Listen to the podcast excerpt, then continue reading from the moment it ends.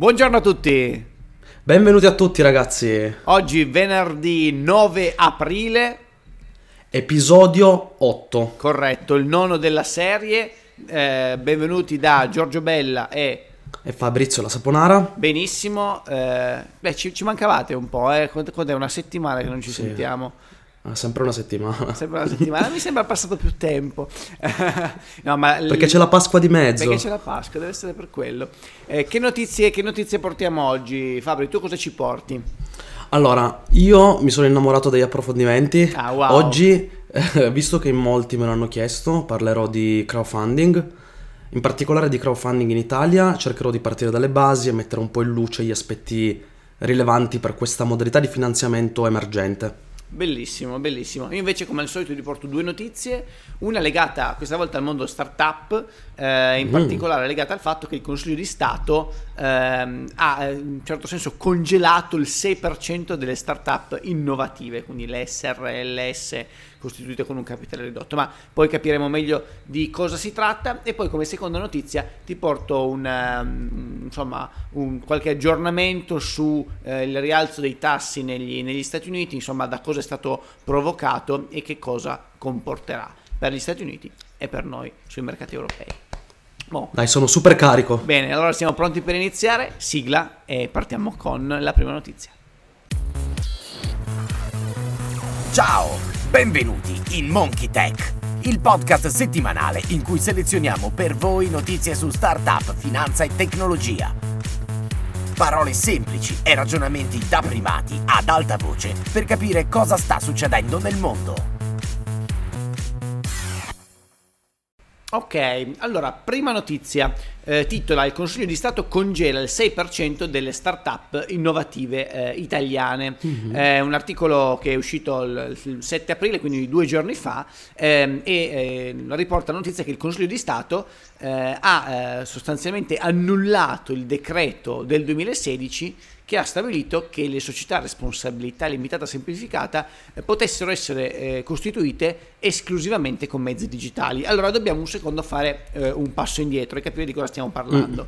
Mm. in particolare la nostra storia riparte ehm, nel 2012, quando all'epoca del governo Monti eh, Corrado Passera, eh, all'epoca insomma eh, ehm, alla guida del Mise, eh, introdusse questa possibilità eh, di fondare delle start-up con un capitale ridotto da 1 a 9.999 euro, le famose eh, SRLS, quindi società di capitali a responsabilità limitata semplificata. Okay?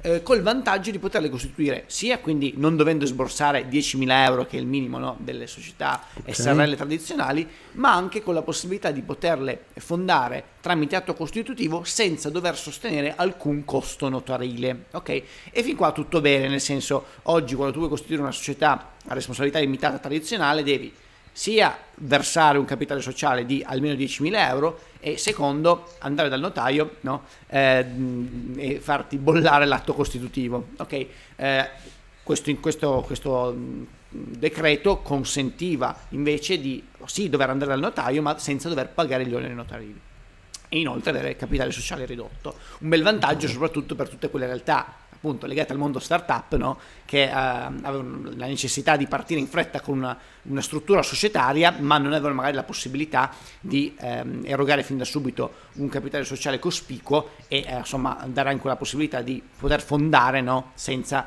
eh, sì. far sobbarcare ulteriori oneri. Poi cosa è Credo sia nata per quello, Gio, vero? Proprio quello, per, in risposta a questa esigenza. Comunque. Esatto, è stato 2012 mi hai detto. 2012, 2012 quindi governo Perfetto. Monti. Poi cosa è successo? Che il, nel 2016, il 17 febbraio, ehm, l'allora titolare del Mise, Federica Guidi, introdusse eh, un, una, nuova, eh, una, nuova, norma che prevedeva addirittura la possibilità di registrare queste, queste SRLS eh, unicamente in formato digitale, quindi direttamente collegandosi al portale dell'Agenzia delle Entrate no, era possibile ehm, inviare l'atto costitutivo, quindi senza passare più dal, dal notaio. Il problema eh, e da qui insomma la, la, notizia è che il Consiglio di Stato ha detto ma attenzione perché ehm, il, ehm, eh, diciamo, il, decreto ministeriale che è stato fatto nel 2016 non è una fonte del diritto sufficientemente forte per poter eh, legiferare su un tema di questo tipo. Quindi diciamo che c'è una diatriba eh, no, legale legata al, al, fatto che noi sappiamo che le leggi hanno diverse forze in un certo senso, no? quindi ci sono eh, so, leggi costituzionali, no? poi quelle eh, emanate dal Parlamento, insomma ci sono diversi gradi e quello che si dice è che eh, il decreto ministeriale, quindi è, un, è uno del, del, dei tipi di fonti no? del, del, diritto, non è abbastanza forte per poter incidere in questo modo sul dire ok, tu l'atto costitutivo lo puoi direttamente registrare in modo digitale senza okay. passare più dal notaio. Questo è il tema. Però operativamente Gio comunque succedeva, è quello che succedeva, cioè dal 2016 Corretto. era possibile fare questo iter attraverso il quale tu facevi il tuo statuto direttamente c'era uno statuto precompilato, comunque aveva, era una forma base e chi era in innovazione, chi una startup oppure chiunque volesse fondare una SRLS poteva utilizzare quello sì. statuto, non per forza comunque, non era obbligato. No, non era obbligata, ehm, però se eh, volevi utilizzare la, la, forma giuridica dell'SRLS, quella era l'unica modalità per consegnare il tuo ehm, atto costitutivo, ok? Ah, quindi okay. per forza digitale. Quindi cosa è successo? Che tutte le SRLS dal 2012 fino al 2016, no problem, dal febbraio 2016 in poi, e in particolare stiamo parlando di 702 aziende sulle 12.000 totali che sono ehm, nel regime delle startup innovative, ok? Quindi il 6% circa okay, del, del, del, del, parco, ehm, si trovano in questa situazione per cui hanno mh, mm, messo no, in agenzia delle entrate la, l'atto costitutivo solo in forma digitale. Ok. okay. Eh, e quindi il tema è che bisognerà un po' capire eh, cosa succederà per queste aziende, se magari dovranno appunto ricaricare diciamo, eh, l'atto costitutivo eh, in, in, formato diciamo, tradizionale perché viene annullata questa cosa oppure ci sarà una sanatoria quindi eh, d'ora in poi bisogna passare dal notaio ma quelle 702 ehm, aziende sono, sono, sanate insomma questo è un po' il tema però diciamo che l'articolo eh, pone secondo me un'altra questione no? Eh, sul tavolo cioè cavolo ehm, sembra quasi che ci sia stato un buon pretesto da parte no, de, de, delle associazioni notarili nel dire guarda ehm, qui ci stanno scavalcando in un certo senso sfruttiamo il cavillo no, eh, per comunque far insomma imporre la nostra, la nostra presenza tra l'altro il settore del, del, dell'ambito notarile è, è, quello che in questo momento se vogliamo è anche quello più minacciato dalle nuove tecnologie se ci pensiamo no? è stato un po' un, eh, un, settore che è sempre stato avulso Dal, dall'innovazione tecnologica perché eh, c'è, c'è, sempre stato bisogno di un ente certificatore no? di qualcuno che dicesse ok sì riconosco che sei tu con l'altra controparte e state firmando questo accordo oppure sì certifico che questo documento è stato registrato ma forse con l'avvento della blockchain no? e nuovi metodi trusted, eh, diciamo, ehm, distribuiti, di trust distribuito, eh, forse anche la, la, casta, fammi dire, dei notai inizia a essere messa in discussione e questo potrebbe essere visto un po' come no, un ultimo colpo di reni nel dire no ma ci siamo anche noi, però non so bah, come la pensi io, tu.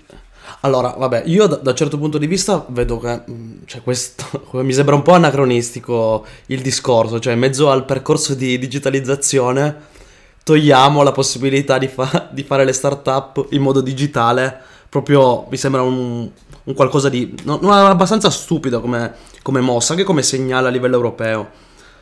E poi anche, se vogliamo, non lo so, mi viene da dire che è anche un atteggiamento un po' miope, forse. Tu adesso hai parlato dei notai che possono essere scavalcati dalla blockchain. In questo caso io direi un po' diverso il, il contesto, ok? Mm, mi sembra un atteggiamento miope perché facilitare le start-up che si trovano a quel livello... Mm, cioè, mm, chiunque delle aziende, qualunque delle aziende che fa un atto notarile a livello digitale deve essere una start-up che comunque probabilmente proprio nella fase seed, nella fase super iniziale, vuole iniziare leggera. Se all'inizio gli imponi dei costi fissi, questi qua non le fanno nemmeno le start-up, oppure non le fanno qua. Bisogna essere onesti. Il, ehm, il decreto di Passera resterebbe attivo, quindi vuol dire costi azzerati per la registrazione notarile, ma non puoi farlo online, devi recarti fisicamente al notaio questo è quello che viene allora, allora aspetta, l'oggetto aspetta. del contendere ok? no allora non riesco a capirlo perché a, a quel punto cioè, mi tornava se ci fosse stato un costo associato ai notai a questo punto il notaio cosa fa? Deve soltanto svolgere la, la pratica in modo cartaceo. Svolge, cioè, questo, questo... Corretto, svolge la pratica in modo... Insomma, lui, All- allora è to- persona, totalmente lui senza persona, senso. lui. Allora è totalmente senza Quindi, senso. eh, a- a- a- diciamo, per essere onesti, quello infatti che viene contestato non è la- lo spirito del legislatore, no? Quindi non è che adesso l'associazione notai ci dice ah no, eh, è sbagliato fare la cosa solo digitale, ma ci dicono guardate che il decreto che è stato fatto è un decreto ministeriale, quindi non è abbastanza forte per agire su quella, su quella fattispecie, no? Ok, questo è il tema. Però eh, i malpensanti dicono, ah vedi, sono i notai che dicono, guardate che il, no- il nostro ruolo è centrale, non potete scavalcarci. Ok, questo è il discorso. Eh, Non non, lo so, non io- lo so da che parte stia la, la, tua personale, la, la- la tua personale opinione? La mia personale, Cioè, cosa pensi? La, mia personale opinione è che, secondo me, soprattutto per procedure standard come la registrazione di un atto costitutivo, bisognerebbe cercare il più possibile di no, saltare eh, i processi burocratici a cui siamo vincolati da, da anni, no? Eh, da secoli, in un certo senso. Eh, quindi, per carità, se c'è eh, veramente un vulnus legislativo, è giusto che sia sanato e quindi eh, va, va benissimo annullare il decreto ministeriale, ma che si faccia allora subito un, um, un, un'altra forma ehm, no, di integrazione legislativa che Infatti. consenta comunque di fare queste registrazioni tramite mh, insomma, procedura digitale. Questa è la mia visione delle cose, quindi che se, c'è, se si pensa che lo spirito sia quello corretto, va benissimo cercare allora di rendere più definitiva questa, questa mossa, che secondo Comunque me è vincente, volta- cioè dobbiamo andare sulla digitalizzazione. No? E poi vabbè, il discorso dei parlavi- notai blockchain è da approfondire. No, hai ragione sul discorso notai blockchain. L'altra volta tu parlavi di burocrazia. In Sì. questo caso è proprio la burocrazia che ammazza un pochettino l'imprenditorialità. Certo. Secondo me, comunque, tutte queste mosse rischiano di far migrare tanti giovani verso altre nazioni. Dobbiamo cercare di mantenere più snello possibile l'approccio per, eh, per i giovani start-up. È impossibile altrimenti. Comunque, vedremo, vedremo un pochettino. Dai, non, Sì, eh, sì, sì. non sono così pessimista. Alla fine non mi sembra comunque questa grave, questa grave No, perdita. quello che sarà interessante monitorare è appunto vedere se il governo appunto farà una norma allora più forte, ok? Che Vedremo. supera il decreto legislativo, quindi questo annullamento lo rende insomma futile. Bene, dai, allora eh, direi sigla e passiamo all'approfondimento sul crowdfunding. Perfetto. Vai.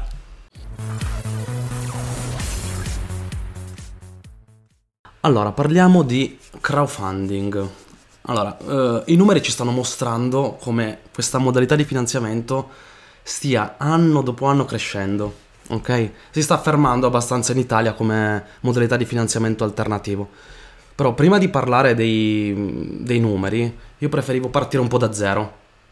Facciamo una veloce overview su che cos'è il crowdfunding, ok? Se sei d'accordo, Gio. Sì, quindi mi viene da dire, traducendo dall'inglese, no? raccolta fondi da partire dalla massa, dal, dalla- dal- dal crowd, dalla folla. Da una parte crowd, infatti si- sarebbe proprio mh, la folla di utenti di internet, e dall'altra parte il termine funding, che è proprio la raccolta fondi, che serve per finanziare una società, per mh, finanziare un'organizzazione, piuttosto che anche, un- anche solo un'idea. eh. A volte ci sono delle campagne di crowdfunding che rappresentano solo un'idea.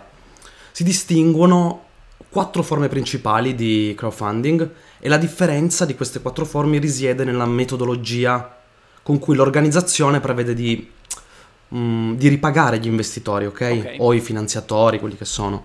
Allora, ci sono donation based, crowdfunding donation based, Quindi donazione vuol dire Che- mi esproprio di qualunque diritto dal... Te lo regalo. È un finanziamento filantropico, dai. Un- ti, ti regalo per fondo perduto. Poi c'è reward based, in cui ehm, è prevista una ricompensa che può essere di varia natura, tipo servizi, dei prodotti, delle citazioni. Quindi non c'è un, ehm, un corrispettivo finanziario che, che viene ritornato agli investitori e finanziatori, ma eh, piuttosto in sotto forma di Cioè, mi, mi dai il gadget praticamente. Sì, oppure ti faccio partecipare a un evento, ti Ok, faccio essere ok. il primo cliente di una cosa. Cioè, queste qua solitamente le, proprio le idee nella fase super, super, super iniziale possono avere questo- questa modalità, oppure qualcosa di- anche di filantropico. Quindi donation Mm, e i- reward. Ok. Io, io donation e reward le metterei in un'unica categoria comunque, ok? Perché sono per me un aspetto un po' più filantropico. Ok. Non, non mi riaspetto, un- non è un investimento. Finanzio Quindi l'idea. mettiamo- Ok. Infatti, poi ci sono eh, landing based che landing based crowdfunding è assimilabile al prestito, ok? Ok. Perché dà luogo ad una remunerazione eh, con dei tassi di interesse applicati, ok? E spesso questi tassi di interesse sono superiori a quelli che danno le banche. Ah, perfetto. Poi Ma c'è questo perché le banche non l'equi- glieli danno, in realtà? Adesso veniamo e ti spiego un pochettino il perché esiste. Ok. Cioè, eh, in, realtà il crowdfunding, adesso proviamo- provo a anticiparlo, mm, colma dei gap del mercato dei capitali, ok? Ci sono queste aziende che magari non hanno la possibilità di accedere a dei mercati o non hanno la possibilità nemmeno di, perché sono considerate rischiose, magari non hanno dei- delle garanzie da offrire ad una banca e quindi accedono e, provano ad andare sui clienti la massa, propongono il loro progetto e cercano di raccogliere capitali. Persone che credono nel loro progetto, non banche che hanno bisogno comunque di garanzie, Chiaro. perché l'atteggiamento delle banche sappiamo che è regolato, ad esempio in Europa dalla BCE, questo qua lo sai meglio di me, e, e quindi non è così facile erogare capitali senza delle garanzie. Quindi magari diciamo sulla carta dal punto di vista formale non mi basta l'idea che la banca mi eroghi dei soldi con le garanzie necessarie, però magari io cittadino credo in quel progetto, mi sembra geniale, allora quello mi basta come garanzia per prestare dei soldi. Corretto. L'ultima categoria è l'equity based crowdfunding, Ok. che è invece il finanziamento volto ad acquisire delle quote societarie. Chiaro. Ok? Ed è anche una delle metodologie molto utilizzate dalle start-up eh, italiane che sono in cerca di fondi. Perfetto. Allora, mh, sostanzialmente, chi sono gli attori, protagonisti di questo mercato? Da un lato ci sono le aziende, le start-up, le organizzazioni, quindi sono coloro che vogliono ricevere il finanziamento la don- o la donazione o, o il prestito. Da- in- come intermediari ci sono queste piattaforme di crowdfunding che mh, fungono da intermediari sostanzialmente. Sono degli intermediari, cercano di lavorare sulla trasparenza delle informazioni tra investitore e, mh, e finanziatore, cioè tra investitore, scusami, azienda. E ultimo tassello, ci sono per l'appunto gli investitori che sono tutti. Chiunque, qualunque cittadino può accedere a un portale, può vedersi le aziende, le idee, ce ne sono tantissimi di portali, dopo ti dico alcuni nomi Ok. e sostanzialmente può, può finanziare. C'è da dire che la cosa abbastanza affascinante è che mh, le persone possono partecipare con dei tagli di investimento piuttosto Piccoli. piccoli. Ok, quindi abbastanza mh, alla portata di È tutti. democratico Ok. come approccio. Infatti. Ma volevo Veniamo ai cosa, vantaggi. eh, Vai, vai. Prima di arrivare ai vantaggi. Perché io ho in- quando mi parli di crowdfunding ho in mente due piattaforme chiave. eh, perché le ho usate, Quali? diciamo, no? Ho ben presente Kickstarter e Indiegogo. Ah, ok, queste qua però non sono ad esempio piattaforme che ti tratto io oggi perché io sto trattando solo quelle italiane, però sono due piattaforme famosissime. Di- Dimmi, Esatto. dimmi Ma un po' ecco, cosa... in quelle due io l'esperienza che ho avuto era di diciamo, progetti finalizzati una produzione industriale, quindi magari realizzare un gadget eh, tecnologico, ok? E quindi tu hai, vedi il progetto, puoi fare diversi tipi di bid, quindi puoi mettere, non so, come dicevi tu, solo donazione, eh, metto i soldi e ricevo gli adesivi, quindi reward sono le prime due categorie che hai detto, oppure metto più soldi e mi mandano proprio il prodotto, quindi loro raccolgono, fanno questa campagna per raccogliere, non so, magari un milione di dollari, se riescono a raggiungerlo vanno in Cina e si fanno produrre l'oggetto tecnologico che hanno venduto, no? ai- ai- E quindi in quel caso lì, eh, ad esempio ho presente Indiegogo, l'ultima campagna in cui ho partecipato, ho comprato una specie di smartphone particolare che si apre e si chiude, insomma una Sì, cosa... sì, sì. E, e lì mi hanno poi è mandato- mai arrivato? mi è arrivato, mi è arrivato, mi è arrivato un anno e mezzo dopo quando avevano pro- promesso, quindi ormai era vecchio questo prodotto, però è arrivato e, e quindi i vari perks disponibili, no? i vari bid disponibili erano appunto donazione, mi dai, man- mandi gli adesivi della, della casa produttrice oppure mi mandi il prodotto, c'erano diversi tagli, mi mandi un Certo. prodotto, due prodotti, dieci prodotti. E quindi non, non- non rien- eh, mi sembrava quasi un'altra categoria, no? Cioè, non so se forse rientra nei No, io- reward quasi, perché mi mandi Sì. il prodotto. Ok. Sì, sì, sì. Io, io- io li metterei dentro la categoria donation eh, reward based perché crowdfunding. è il prodotto Sì. stesso. Se, se vuoi ti racconto solo una- un, diciamo, un aspetto del donation reward eh, based crowdfunding. Eh, in generale c'è stata una crescita molto importante in questo ambito. La piattaforma leader mondiale dovrebbe essere GoFundMe. Ok. ok? Eh, non è stata conteggiata nei numeri che ti dico, però mh, in generale, le- in questo anno, nel 2020, le donazioni erano per lo più destinate verso l'emergenza sanitaria. Chiaro. Però comunque sia, l'aspetto interessante è stato che tutte le principali piattaforme hanno registrato dei, dei risultati ottimi. Cioè, come se ci fosse stato un effetto domino, Ok. ok? Quindi mh, le persone sono state attratte da, questo, da questa campagna, da tutte queste campagne e hanno anche donato per altri temi, non soltanto per la parte sanitaria. Quindi è stata comunque il Covid è stato un, un volano attraverso il quale Cioè, donation già che atterravano Reward- sulla piattaforma per donare per il Covid, hanno trovato altre campagne di interesse, diciamo. In Italia ti do due numeri, eh, fino al 2020 sono stati donati attraverso le piattaforme italiane 102 milioni di, di euro Accidenti. e solo nel 2020, pensa la fetta importante, sono 31 milioni di euro donati. Solo donazioni, neanche reward. Solo, no, solo scusami, della categoria donation and Donation reward. reward, ok, ok, ok. Ok, io Accidenti. le le ho messe assieme. E rappresentano il 10% della fetta complessiva tra eh, reward- donation and reward, equity e lending. Il 10% è donation and reward, ok? Questo sui donatori e rewardisti italiani, eh, su piattaforme italiane o in generale sono i numeri sull'Italia? Sono su piattaforme, Su piattaforme italiane. italiane. Sono ok, quindi piattaforme. Io adesso sto passando. Donatori esteri, diciamo, ok. No, perché allora ti, ti spiego, i numeri li ho trovati eh, attraverso il report di Started, poi dopo nei vari social metteremo anche i vari link così almeno tutti quanti possono accedere. E mm, tieni in considerazione i numeri erogati proprio da queste piattaforme di crowdfunding italiane. Chiaro. La prima, ad esempio, in Italia è mm, For Funding nel Donation and Reward, che ha collezionato quest'anno 9 milioni di euro di Accidenti. donazioni e reward. Quindi ok? questa Giusto per dirti. solo donation and reward o anche le altre modalità che ci dicevi prima? Do- e dovrebbe essere specializzata esclusivamente di donation and reward. Ok? Cosa ti volevo. Ah, ti stavo dicendo, vado velocemente perché come al solito siamo sempre Certo. lunghissimi. allora, i vantaggi. Dal punto di vista delle imprese abbiamo detto che questo è uno strumento di democratizzazione.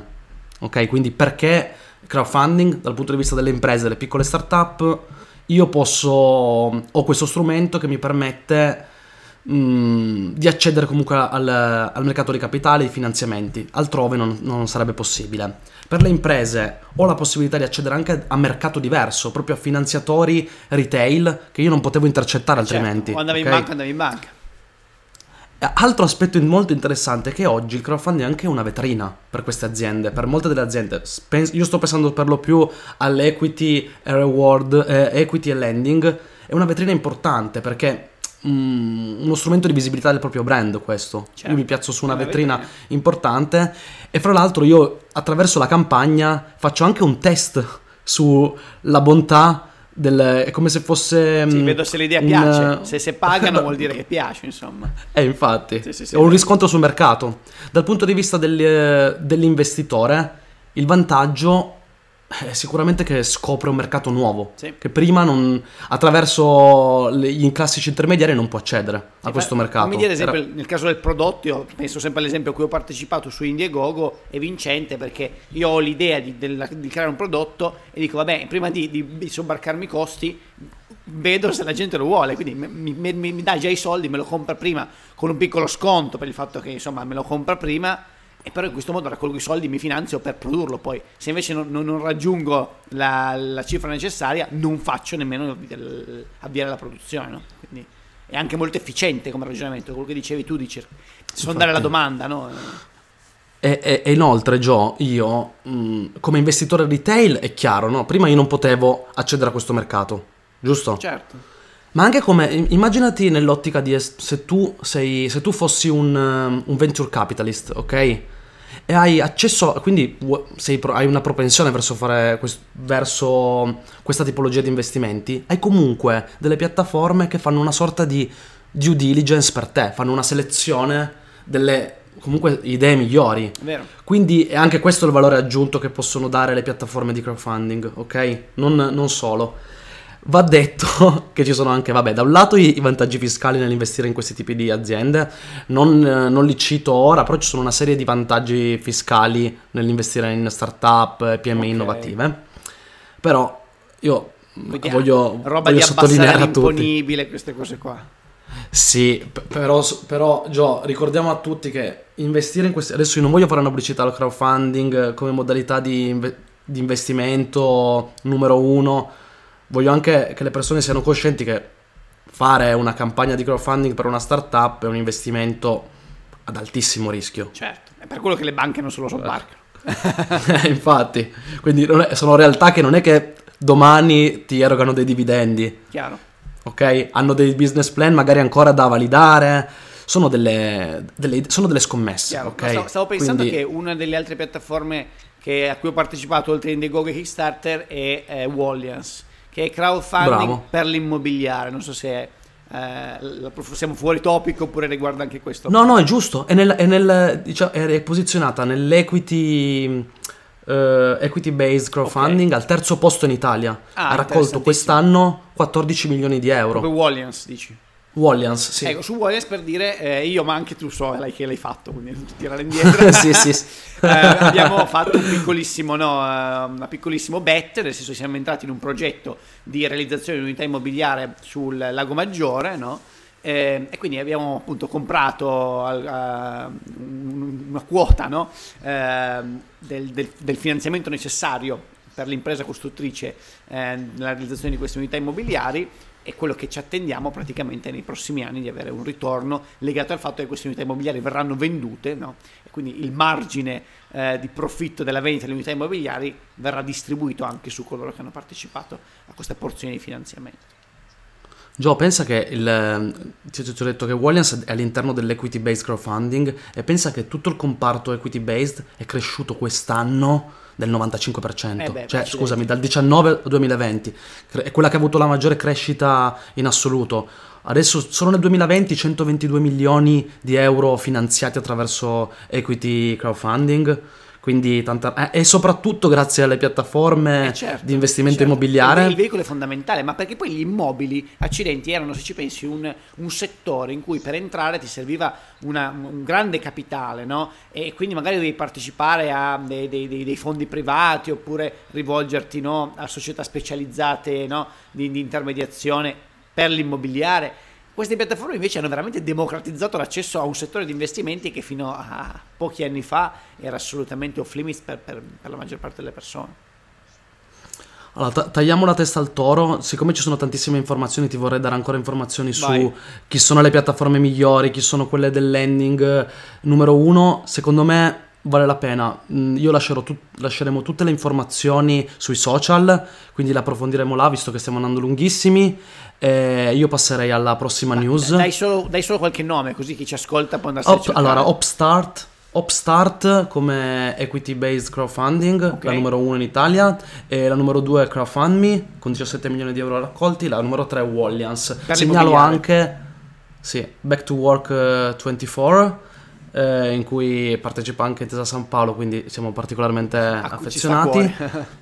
Sì, e invece nel landing abbiamo numero uno indiscussa che stacca di molto i competitor, eh, Borsa del Credito, 75 milioni di euro raccolti, October con 45 milioni e prestiamoci questa nuova, questa nuova startup che ha fatto mh, mm, tanto tanto tanto margine, 24 milioni di euro raccolti. Il landing è la fetta più grossa. Landing eh, based crowdfunding rappresenta il 60% del, del, totale del comparto crowdfunding oggi in Italia. Ecco, su Prestiamoci ci avevo messo le mani pure io per dire, quindi è una cosa che in effetti è bello sperimentare.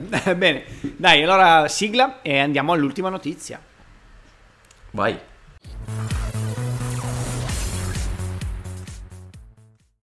Allora, benissimo, ultima notizia, così siamo giusti nei tempi. Ehm, notizia di questa settimana, ma in realtà questo movimento si è visto da, da, da qualche tempo. Ehm, dunque, borse europee ai livelli quasi pre-Covid, quello che fa paura adesso sono i titoli di Stato USA.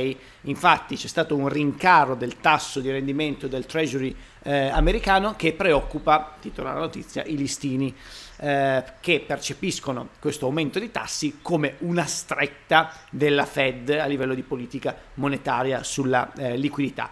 Eh, e la domanda è, ma hanno ragione? Quali sono gli effetti sull'economia degli Stati Uniti e eh, dell'Europa?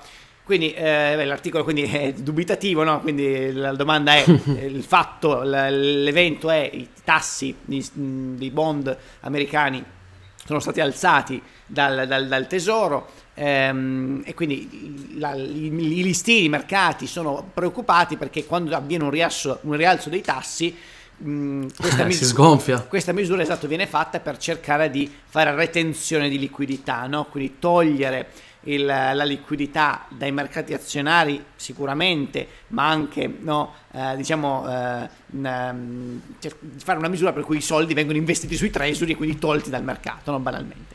Eh, ed è una misura quindi di politica monetaria classica, quindi si fa quando si sta mh, tendenzialmente uscendo da un periodo di crisi, per cui si dice ok, ora abbiamo pompato liquidità sul mercato per cercare di fare ripartire l'economia, adesso l'economia si è ripresa, possiamo riportarci a casa un po' di questa liquidità. Ehm, e quindi la domanda è, ok, ma quindi è questo il motivo? Lo stanno facendo per questo? Quello che si è notato è che eh, parzialmente il motivo è adducibile a questa ragione, infatti si è visto che eh, in particolare in America c'è stato un aumento dell'inflazione reale e quindi l'aumento del tasso dei treasury è legato anche al fatto no, di dover scontare l'aumento dell'inflazione ma non è sufficiente, quindi i treasury sono aumentati nel rendimento un po' di più di quanto non abbia fatto l'inflazione, quindi questo non giustifica appieno, no? quindi aumento il tasso del treasury perché devo stare al passo con l'economia. Uguale all'inflazione, esatto. invece no. Invece no, e qui il delta che manca eh, gli analisti dicono probabilmente deriva dal fatto che eh, visti i nuovi piani che Biden eh, ha varato no, di, ehm, diciamo, eh, di, di, investimento eh, del, governo no, sul, sul, sul, sull'economia reale, ehm, nei prossimi, nei prossimi, prossimamente verranno emessi moltissimi nuovi titoli eh, di debito e quindi rialzare i tassi consente eh, di avere la certezza che l'allocazione sia piena. No? Quindi ovviamente se io inizio a bombardare il mercato di, di titoli governativi, cioè la legge di francobolli, no? più ne metto, certo. Eh, se la domanda non è abbastanza grande rischio di, di, di fare delle aste. Se, se, se non metto il tasso di interesse non, nessuno è più interessato, cioè non è non che è più, nessuno esatto, è più interessato, però se alzo tanto diciamo. l'offerta... Eh, esatto, quindi ah. l'idea è devo fare molte nuove missioni, quindi alzo un pochino il tasso per rendere un po' più appetibile il fatto che eh, le nuove missioni vadano tutte in collocazione. Quindi Gio mi hai detto due cose, da una parte quindi ci saranno, ci aspettiamo forte collocazione, dall'altra c'è un po' questo il fenomeno post eh, liquidità post immissione di tanta liquidità che vuole essere un pochettino frenato per riportarlo no, non di liquidità, a, allo standard. Di titoli. Quindi, ah sì sì certo, corretto, corretto, esatto, esatto. Cioè ci sono, io sto dicendo, ci sono due queste, temi, due, corretto, questi corretto. due filoni. Cioè, okay. Si riprende un po' l'inflazione, quindi l'economia si sta riprendendo positivamente, quindi è giusto fare un po' di retenzione di liquidità da un lato, dall'altro lato dobbiamo comunque rendere questi, questi bond appetibili sul mercato e per collocarli a pieno e quindi alziamo leggermente i tassi. Queste sono le due, le due eh, direttrici.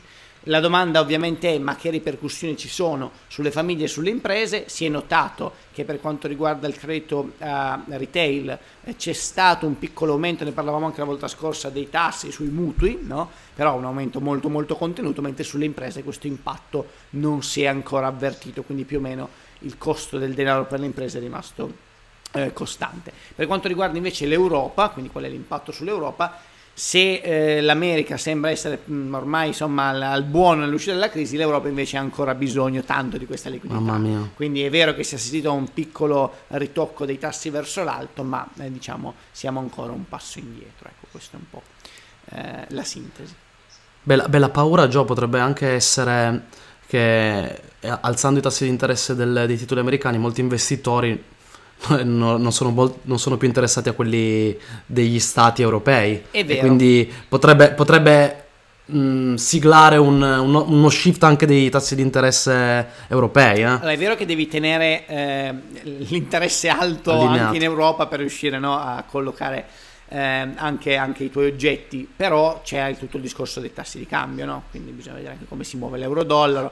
Stiamo parlando di comunque variazioni di punti percentuali, diciamo di frazioni di punti percentuali, quindi, eh, però in Europa sembra che non ma ci siano mi, impatti. Ma mi devo, preoccup- mi devo, preoccupare per il portafoglio americano?